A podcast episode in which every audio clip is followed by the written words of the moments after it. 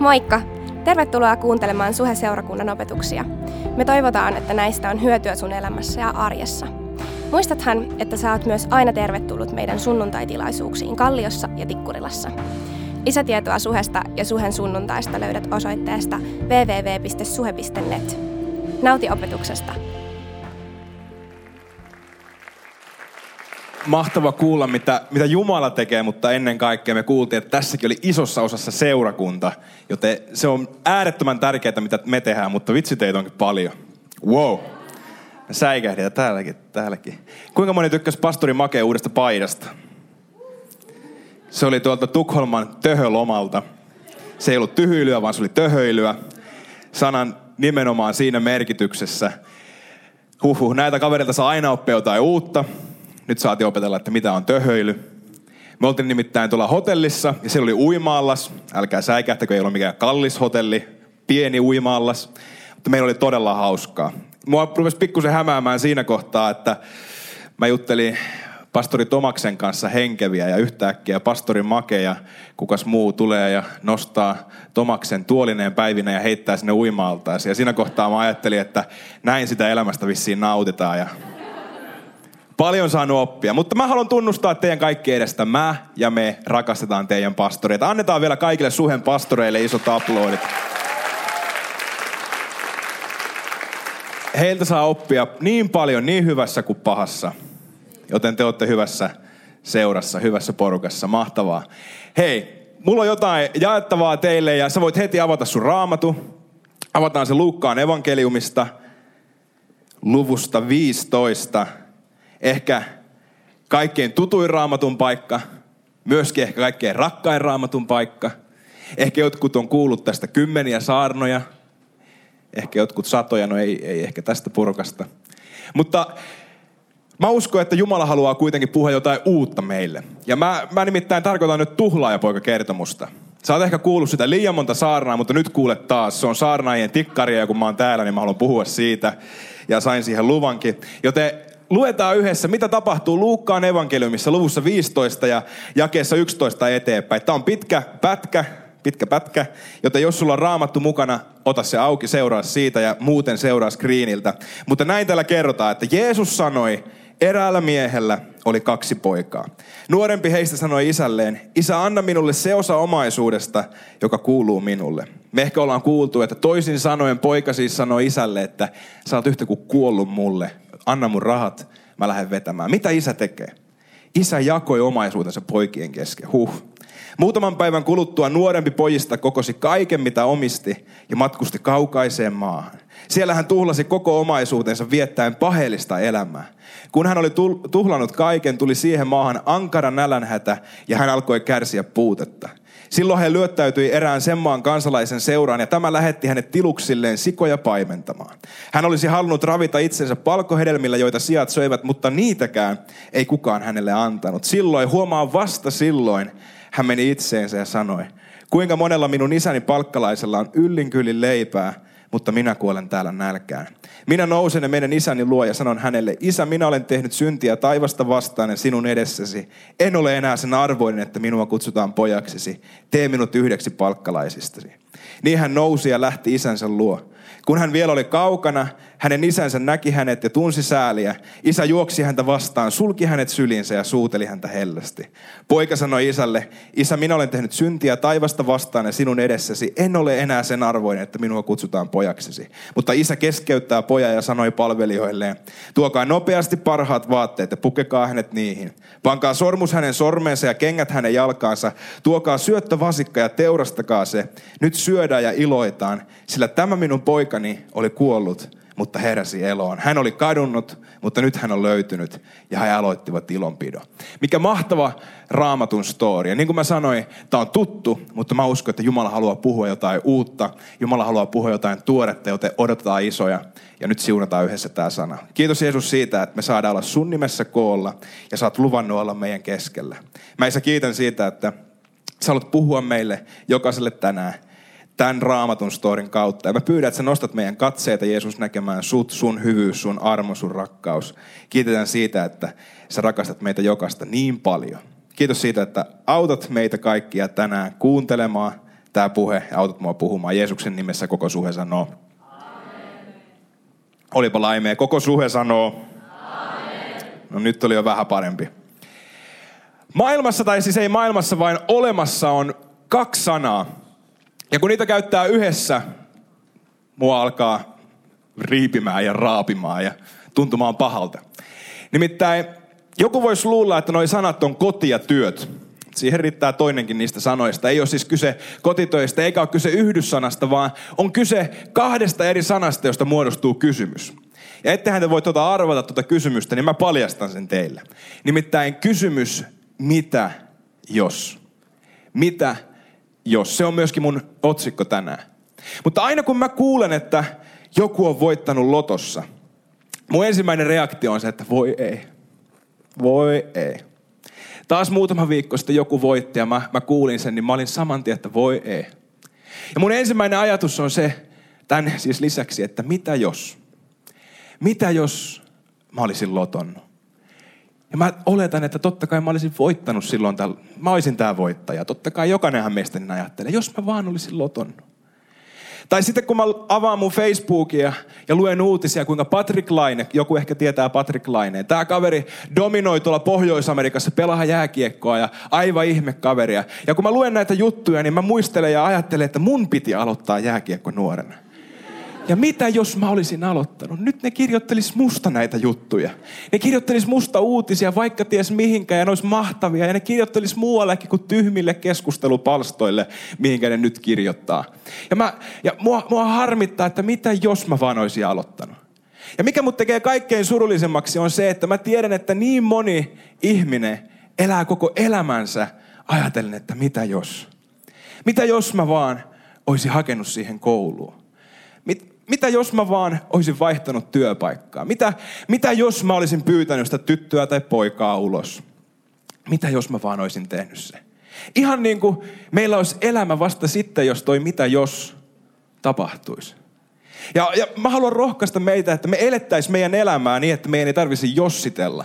Mutta se ei, se ei kuitenkaan ole mun pääsanoma sulle tänään, vaan se mitä mä haluan sanoa on se, että mä tiedän, että moni myöskin jossittelee, että mitä jos Jumala haluaisi käyttää mua, mitä jos Jumalalla olisi mulle suunnitelma. Ja se on turhaa jossittelua. Nimittäin totuus on se, että Jumala haluaa käyttää sua. Jumalalla on sun elämälle suunnitelma. Niin yksinkertaista, mutta niin totta. Jumalalla on sun elämälle suunnitelma. Ja mä en tiedä, miltä se susta kuulostaa, mutta sinä ja minä, me tavalliset ihmiset, me ollaan Jumalan kädet ja jalat tässä maailmassa. Uskokse se? Uskot, totta kai sä uskot, kun mä niin sanon. Silloin se pitää paikkaansa. Me ollaan, me ollaan Jumalan kädet ja jalat tässä maailmassa. Ja vaikka mä vihaan tuota kysymystä ja noita kahta sanaa, niin mä haluan kysyä sulta, että mitä jos, mitä jos sä oot ainut, ketä Jumala voi käyttää sun arjessa? Mitä jos sä oot ainoat Jumalan kädet ja jalat sun koulussa, sun työpaikassa, sun harrastuksissa, missä tahansa sä ikinä meet? Mitä jos sä oot ainut, ketä Jumala voi käyttää siellä? Ja me ei meidän elämässä tulla näkemään isoja juttuja, sitä mitä Jumala haluaa tehdä meidän kautta, niin kauan kun me jossitellaan. Niin kauan kun me kysellään, että mitä jos Jumala haluaisi käyttää mua. Ja mä haluan rohkaista sua, että unohda jossittelu ja ala julistamaan, että mitä kun Jumala haluaa käyttää mua. Mitä kun Jumala haluaa käyttää mua mun koulussa, mun työpaikassa, missä mä ikinä menen. Koska Jumala haluaa käyttää sua. Sä oot Jumalan kädet ja jalat tässä maailmassa. Jeesus ei tule tänne ennemmin vasta kuin sitten, kun hän hakee meidät. Mutta niin kauan, sinä ja minä, me ollaan Jumalan kädet ja jalat tässä maailmassa. Ja mä haluan jakaa sulle tänään neljä nopeeta. Eli siis neljä pointtia siitä, että miten me voidaan elää Jumalan käsinä ja jalkoina tässä maailmassa. Ja nyt sä voit panna sun muistiinpanoihin, voit panna siis nämä sun muistiinpanoihin ylös, nämä pointit. Muista, se on tutkittu, että 90 prosenttia niistä, jotka tekee muistiinpanoja, pääsee taivaaseen. Mutta 100 prosenttia niistä, jotka uskoo Jeesukseen, pääsee taivaaseen. Se on paljon, paljon parempi fakta. Mutta siis mun ensimmäinen pointti on, että Jumalan kädet ja jalat elää hetkessä. Jumalan kädet ja jalat elää hetkessä. Me monta kertaa unelmoidaan, ja niin pitää tehdäkin. Älä koskaan lakkaa unelmoimasta, se on täysin oikein. Mutta joskus me keskitytään niin paljon unelmoimiseen, että me unohdetaan, että niin joo, että nämä unelmat, näähän pitäisi myöskin saavuttaa. näiden eteenhän pitäisi tehdä jotain. Ja me unelmoidaan niin kovaa, että me unohdetaan reitti unelmien toteutumiseen. Ja se, miten me voidaan kulkea kohti unelmia, se, mitä me voidaan tehdä, paras tapa siihen, paras tapa valmistautua tulevaa hetkeen, on elää hetkessä nimeltä nyt. Elää tässä hetkessä, missä sä tänään oot. Mutta joskus meidän unelmat on niin suuria. En tiedä teistä, mutta meillä Pohjanmaalla ne on todella suuria. Siellä kaikki on todella suurta. Meidän unelmat on suuria. Ja ehkä sunkin unelmat on suuria. Ja joskus ne on niin suuria, että meidän on vaikea ymmärtää, mitä ihmeen merkitystä on tällä hetkellä. Mitä ihmeen merkitystä on sillä, että mä joka päivä menen siihen samaan toimistoon? Mitä ihmeen merkitystä sillä on, että mä joka päivä hengaan noiden samojen ihmisten ympäröimänä? Mitä ihmeen merkitystä on tällä päivällä? Mutta Jumala haluaa käyttää sun tätä päivää, sun tätä hetkeä. On sun tehtävä on elää hetkessä. Me joskus ajatellaan, että David, kaikki tietää varmaan Davidin, totta kai. Se, joka on ekaa kertaa, sun ei tarvitse tietää, nyt sä kuulet. David, me ajatellaan, että David vaan tuli paikalle ja voitti Koljati. Ajatella, David vaan syntyi sotasankariksi. Mutta ei, ei kukaan synny sankariksi. Ei, ei kukaan synny valmiiksi. Ei, ei kukaan tee niin. Vaan se, mitä David teki, David eli uskollisesti hetkessä. David uskollisesti piti huolta isänsä lampaista. David uskollisesti oli silloinkin huolehtimassa lampaista, kukaan ei ollut katsomassa. Siellä, mistä Gloria oli kaukana, David uskollisesti piti huolta isänsä lampaista. Ja jos sä oot hyvä paimen, sä joudut taistelemaan sun lampaiden puolesta. Villipetoja vastaan, karhuja ja susia. Täällä niitä ei ole, mutta Seinäjoella niitä on. Sä joudut taistelemaan villipetoja vastaan. Ja sen takia David oli valmis, koska Koljat ei ollut Davidin ensimmäinen jättiläinen, vaan David oli uskollisesti elänyt hetkessä, taistellut villipetoja vastaan ja oli valmis, kun tuo hetki koitti. Jumala käytti Davidin tätä hetkeä valmistaakseen Davidin kohti tulevaa hetkeä. Joten älä väheksy tämän päivän merkitystä. Älä väheksy sitä, missä sä tänään meet sun elämässä. Mihinkä sä huomenna meet sun arjessa. Älä väheksy sitä, koska Jumala on tavallisten päivien ja tavallisten hetkien Jumala. Ihan niin kuin tuhlaaja poika tarinassa, poika palasi ihan tavallisena päivänä ja tavallisena hetkenä kotiin. Sä et tiedä, mitä sun huominen tavallinen päivä tuo tullessaan, joten on valmis ja elä hetkessä. Mun toinen pointti on, että Jumalan kädet ja jalat on paikalla – Eikö mahtavaa? Jumalan kädet ja on paikalla. Yksinkertaisia pointteja yksinkertaiselta kaverilta. Mutta nämä kannattaa laittaa ylös. Jumalan kädet ja jalat on paikalla. Kuinka tärkeää onkaan olla vaan paikalla? Ajatellaan, että opetuslapsi Tuomas meinas missata Jeesuksen ylösnousemuksen todistamisen. Minkä takia? Tuomas ei ollut paikalla yksinkertaista. Mutta Jumala voi käyttää ainoastaan niitä, jotka on paikalla. Ja jos sä mietit, että mitä sä voisit tehdä sun elämässä, mitä sä voisit tehdä suhteessa sun unelmiin, mitä sä voisit tehdä suhteessa sun kutsun kanssa Jumalan valtakunnassa, mitä sä voisit tehdä, aloita siitä, että oot paikalla. O paikalla sun seurakunnan sunnuntaissa. O paikalla sun seurakunnan jutuissa. O paikalla siellä, missä sä ikinä meet. O vaan paikalla, koska Jumalakin pystyy käyttämään ainoastaan niitä, jotka on paikalla. Noin vuosi sitten mä ajattelin, että mä tuun hulluksi. Siitä oli ollut pitkään jo merkkejä ilmassa, mutta mä ajattelin, että nyt se tapahtuu. Nyt mä sekoa. Nimittäin meidän talossa on todella isot ikkunat. Se on vähän niin kuin akvaario ja näkyy kilometrin päähän, kun joku tulee meidän, meidän taloa kohti. Ja mä aloin huomaamaan, että ei hyvänen aika, että ihan niin kuin vieraat autot hidastais meidän talo eteen, jotkut jopa pysähtyy. Mua alkoi pelottamaan, että mitä oikein tapahtuu. Mä olin varma, että nyt se tapahtuu. Mä olin, mä olin varma, että nyt ne vihaset kristityt, ne, jotka on tähän asti lähetellyt vihapostia, nyt ne tulee hakemaan meidät sisältä. Ne ei tykkää, että rakennetaan modernia seurakuntaa, nyt meille käy huonosti. Ja mä olin, mä olin ihan kauhuissani, että nyt se tapahtuu. Ja aina kun mä näin jonkun vieraan auto jo kaukaakin, mä sammutin valot ja menin piiloon. Ja yhtenä päivänä Mä olin siinä meidän olohuoneessa noiden isojen ikkunoiden edessä. Ja mä olin keskittynyt siihen, mitä mä tein luultavasti luin raamattua, niin kuin yleensä tapaan tehdä siinä. Mä olin keskittyneenä ja mä en huomannut, että vieras auto oli hidastanut meidän talon kohdalla. Ja mä huomasin aivan liian myöhään, koska mä kuulin, kun auton ovi paiskattiin kiinni. Ja mä nostan mun katseeni katsomaan noista ikkunoista ja vieras mieshenkilö kävelee kohti meidän taloa. Ja mä joudun paniikin valtaan. Mä, mä oon aivan kauhuissani ja mä alan huutamaan Tanialle, että Tania! Nyt se tapahtuu! Mä rakastin sua. Anteeksi, että mä en siivonnut eille.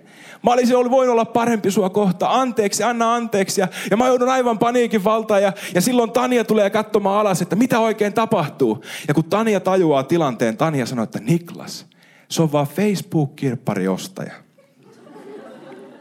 Ja mua hävettää. Mua hävettää niin paljon. Ja kun mua ei enää hävetä, niin mua alkaa ärsyttämään. Mua ärsyttää todella paljon, koska mä tajuan, että kuinka moni kauppa meiltä olikaan mennyt ohi. Koska mä olin sammuttanut valot ja mennyt piiloon ja ihmiset luuli, että kukaan ei ole kotona. Ja niin Jumalakin pystyy käyttämään ainoastaan niitä, jotka on paikalla, joten ollaan paikalla. Tuhlaaja poika päätti palata kotiin. Mä voin vaan kuvitella, että minkälaista tunteiden vuoristorataa poika joutui käymään sisällään. Mä uskon, että mitä lähemmäs poika tuli kotia, sitä suurempaa häpeää poika tunsi. Sitä, sitä pahemmalta pojasta tuntuu. Ja mä uskon, että poika joutui monta kertaa kääntymään kannoilta, että en mä kehtaakaan mennä kotiin. En mä, en mä kehtaa. Se, mitä mä sanoin isälle, se oli järkyttävää. Mä, mä en koskaan kehtaisi kertoa, minkälaista elämää mä oon viettänyt. En mä kehtaa mennä. Mutta kerta toisensa jälkeen poika joutui nöyrtymään, koska ei ollut rahaa, ruokaa, ei ollut paikkaa, missä elää. Poika, pojan oli pakko yrittää mennä kotiin. Ja kun mä luen tätä raamatun storia, mussa herää kysymys, että mitä jos, mitä jos isä ei olisi ollut kotona? Mitä jos kukaan ei olisi ollut kotona?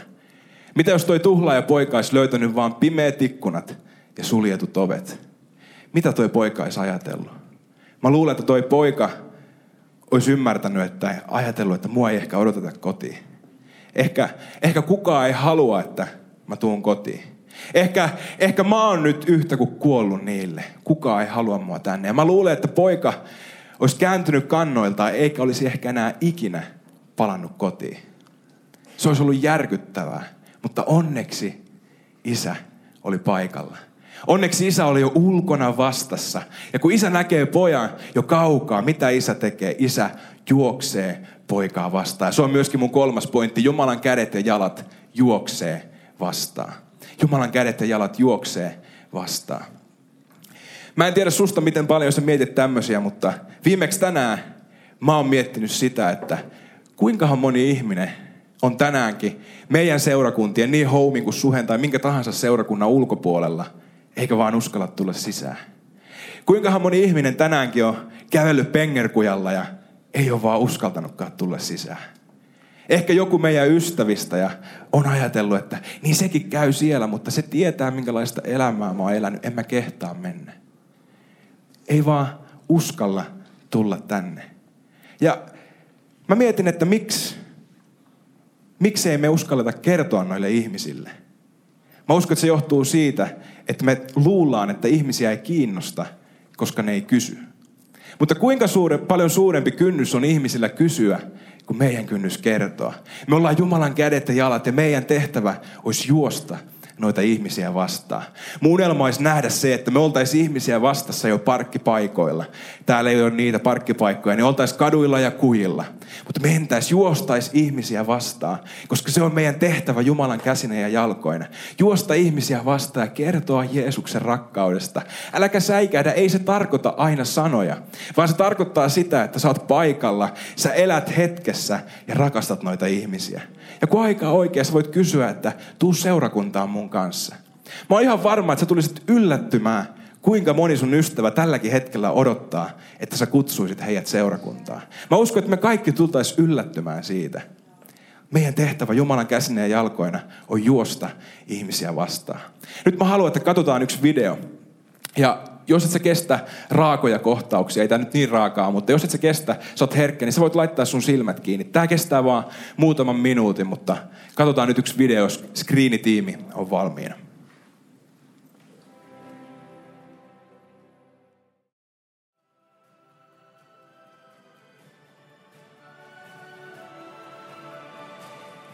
Mä en tiedä, kuinka moni teistä on nähnyt tuon leffa, mutta tämä siis perustuu tosi tapahtumiin. Ja se, mitä me äsken katsottiin, se, mitä äsken tuossa tapahtui, Tilanne oli se, että amerikkalaiset oli joutunut japanilaisia vastaan sotaa.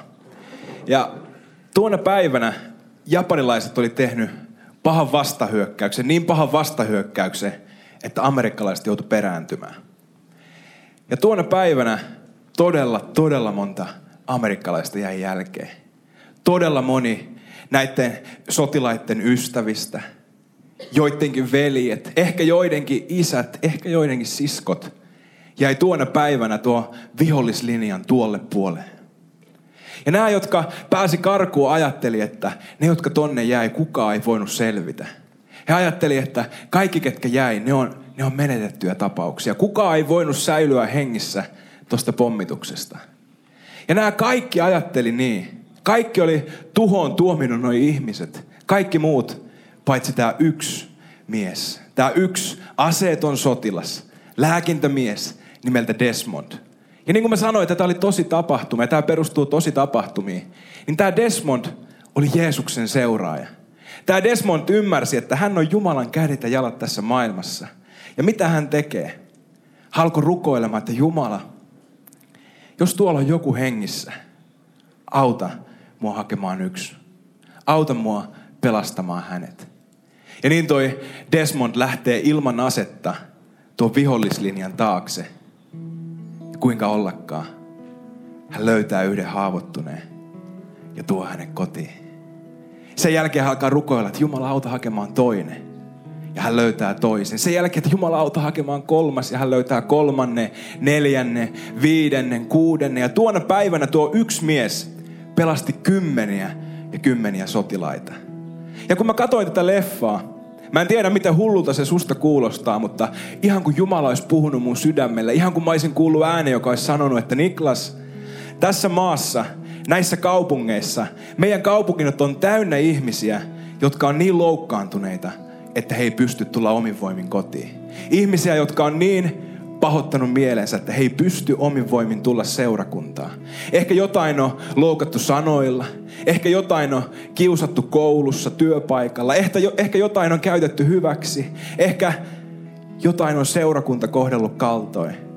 Mutta näissä meidänkin kaupungissa ja meidän kaupungeissa on ihmisiä, jotka ei vaan omin voimin pysty tulla kotiin. Ja meidän tehtävä Jumalan käsinä ja jalkoina on tehdä niin kuin tämä lääkintämies rukoilla – ja juosta ihmisiä vastaan.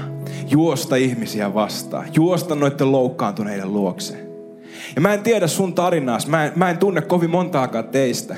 Mutta ehkä sun lähipiirissä, ehkä sun perheessä tai sun ystävistä, ehkä sun joku sukulainen on sanonut sulle, että mä en tule koskaan uskomaan tuohon hölynpölyyn, mistä sä puhut. Mä en koskaan tuu uskoa. Ja ehkä sä oot alkanut pitää tuota sun läheistä niin sanotusti menetettynä tapauksena.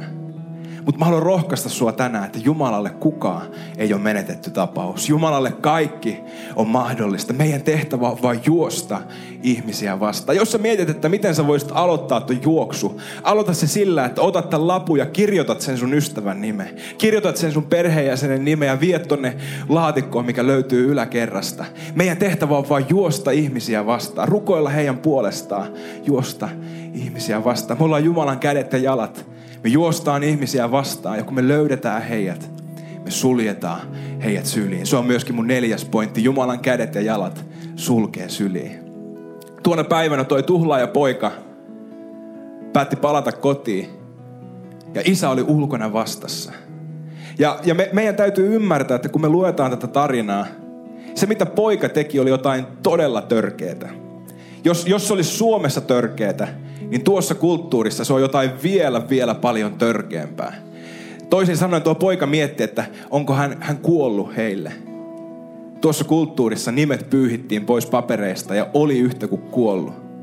Mutta miten tässä tapauksessa? Kun poika päättää palata kotiin, isä on jo ulkona vastassa. Ja kun isä näkee pojan, isä juoksee poikaa vastaan. Tuo poika haisi ties mille, kun hän palasi kotiin. Mä uskon, että ulosteelle, sikalalle. Täällä ei ole sikaloita, te ette tiedä miltä ne haisee, todella pahalta. Tuo poika haisi ties mille oksennukselle, vanhalle viinalle. Niin raamattu sanoi, että hän oli elänyt paheellista elämää. Mutta kun isä tulee pojan luokse, ei isä haistele poikaa. Ei isä kysele, että missä sä oot ollut, mitä sä oot tehnyt. Vaan isä sulkee pojan syliin ja suutelee poikaa. Suutelee poikaa hellästi ja poika sai palata kotiin just semmosena kuin hän oli. Just semmosena, kaikki ne epäonnistuminen, kaikki ne virheineen, poika sai palata kotiin just semmosena kuin hän oli. Ja hän sai parantua rauhassa isän kodissa. Toi on myöskin seurakuntana meidän tehtävä. Meidän tehtävä ei ole sulkea maailmaa ulos, vaan sulkea maailma meidän syliin. Meidän tehtävä on juosta ihmisiä vastaan ja sulkea heidät meidän syliin. Joskus meillä on niin kova hätä, että mitä jos ne ihmiset ei muutukaan? Mitä jos ne ei muutakaan tapojaan? Mutta ei me siitä huolehdita. Ei meidän tehtävä on muuttaa, ei meidän tehtävä on parantaa ketään. Meidän tehtävä on rakastaa ja Jumalan tehtävä on parantaa. Annetaan Jumalan tehdä se, mikä ainoastaan Jumala voi tehdä. Huolehditaan me omasta osuudesta, juostaan ihmisiä vastaan, suljetaan heidät syliin, rakastetaan heitä, tuodaan heidät kotiin. Jumala kyllä huolehtii lopuista. Ei Jeesuskaan tullut tekemään pahoista hyviä, vaan Jeesus tuli tekemään kuolleista eläviä. Se on myöskin meidän tehtävä hakea loukkaantuneen kotiin. Me ollaan Jumalan kädet ja jalat. Eletään hetkessä, ollaan paikalla, juostaan vastaan ja suljetaan ihmiset meidän syliin. Mä pyydän, että noustaan yhdessä seisomaan, noustaan yhdessä ylös. Hetken päästä me lauletaan yhdessä. Hetken päästä rukoillaan yhdessä. Mutta mä haluan tehdä yhden vielä kaikkein tärkeimmän jutun. Mä tiedän, me tehdään joka viikko näin houmissa, me tehdään joka viikko näin myöskin suhella. Mä tiedän sen. Mutta me halutaan antaa mahdollisuus, että jos täällä on joku, joka ei vielä seuraa Jeesusta, jos et sä vielä ole Jeesuksen seuraaja, sä et tunne Jumalaa henkilökohtaisesti, niin mä haluan antaa sulle tänään mahdollisuuden, että sä voit lähteä seuraamaan tuota Jeesusta. Me uskotaan, että kaikki ihmiset on tehnyt syntiä. Me kaikki ollaan epäonnistuttu. Sen takia Jumala tuli maailmaan, Jeesus tuli maailmaan, eli täydellisen elämän ilman yhtään virhettä. Ja sen takia hän pystyy ottaa kantaakseen meidän rikkomuksen. Jeesus kärsi sen rangaistuksen, mikä olisi meille kuulunut, että me saataisiin elää. Jeesus otti meidän paikan ristillä. Ja mä haluan tänään antaa sulle mahdollisuuden lähteä seuraamaan tuota Jumalaa, joka odottaa sua jo ulkona, joka juoksee sua vastaan ja sulkee sut syliin ja haluaa suudella sua. Ei ole kyse siitä, mitä sä oot tehnyt, vaan on kyse siitä, mitä Jeesus on tehnyt sun puolesta. Me pyydät, suljetaan nyt meidän silmät, kunnioitetaan meidän vieruskavereita, kunnioitetaan niitä, ketä tässä salissa on. Kaikki muut laittaa silmät kiinni. Ainoastaan makaton sen takia, että mä tiedän rukoilla sun puolesta. Ja hetken päästä mä tuun kysymään, että jos sä oot täällä tänään ja sä haluat tehdä ton päätöksen, sä voit nostaa sun käden merkiksi, että mä haluan tehdä ton päätöksen. Ja mä en tuu paljastamaan sua, mä en tuu pyytämään sua tänne eteen, vaan mä katon sen takia, että mä tiedän rukoilla sun puolesta. Ja nyt kun meillä kaikilla on silmät suljettuina, mä ihan pian tuun antaa sulle mahdollisuuden. Ja sä voit kättä kohottamalla tehdä ton päätöksen. Taivaaseen ei päästä hyvillä teoilla. Helvettiin ei jouduta pahoilla teoilla.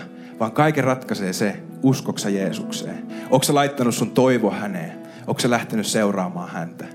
Ja nyt kun meillä kaikilla on silmät suljettuina, jos sä tänään haluat tehdä ton päätöksen ja sukeltaa tuohon syliin, joka sua odottaa avoinna, sä voit nyt nostaa sun käden merkiksi Jumalalle. Mä haluan lähteä seuraamaan sua. Mä haluan saada mun synnit anteeksi. Mä haluan olla sun seura. Mä näen sun käden siellä, sun käden siellä. Onko vielä joku, joka haluaa tehdä ton päätöksen? Mahtavaa. Ja mä näen myös sun käden siellä. Onko vielä joku sun käden siellä? Mahtavaa, mahtavaa. Nyt voidaan laskea meidän kädet ja voidaan avata meidän silmät. Täällä on aika paljon savua. Mä näin neljä kättä. Mutta nyt tehdään sillä lailla, että etenkin sä, joka äsken nostit sun käden merkiksi, niin rukoile tämä rukous mun perässä. Sitä kutsutaan pelastusrukoukseksi. Ja tehdään niin, että rukoillaan kaikki tämä mun perässä. Autetaan niitä, jotka tänään teki ton päätöksen. Ja tämän rukouksen jälkeen, sä joka teit ton päätöksen, sä voit olla varma, että sä oot matkalla taivaaseen.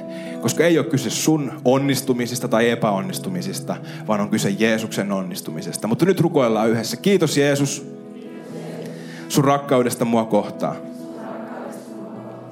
Mä en pysty pelastamaan itseäni, vaan mä tarvitsen sua. Anna mun synnit anteeksi. Mä annan mun elämän sulle. Ja lähden seuraamaan sua. Amen. Annetaan aplodit noille, jotka teki ton päätöksen. Upeeta, upeeta. Ja nyt me tehdään sillä lailla, että me aletaan kaikki yhdessä laulamaan. Mä pyydän, että kiinnitetään meidän katseet Jeesukseen. Ei, ei kiinnitetä meidän katseita meidän olosuhteisiin. Ehkä sullakin on elämässä haasteita. Älä kiinnitä sun katseita olosuhteisiin, vaan nostetaan ne olosuhteiden yläpuolelle. Nostetaan meidän katseet Jeesukseen. Mä uskon, että nyt kun me aletaan yhdessä ylistämään, mitä tahansa voi tapahtua sun elämässä. Mä uskon, että tolla hetkellä sairaata voi parantua, koska Jeesus on myös sun parantaja. Mitä vaan voi tapahtua. Nostetaan meidän katseet häneen ja annetaan kaikki se, mitä meidän elämässä on hänen käsiinsä. Ja me saadaan nähdä, että hän tekee ihmeitä. Kamaan seurakunta, aletaan laulamaan meidän. Kiitos, että kuuntelit. Ota rohkeasti yhteyttä, jos haluat tietää lisää suhesta. Sä löydät meidät Facebookista, Instagramista ja Twitteristä nimellä Suheseurakunta. Jos sä haluat olla mukana tukemassa tätä työtä taloudellisesti, siihen löydät ohjeet kotisivuiltamme osoitteesta www.suhe.net. Nyt mä toivotan sulle siunattua viikon jatkoa.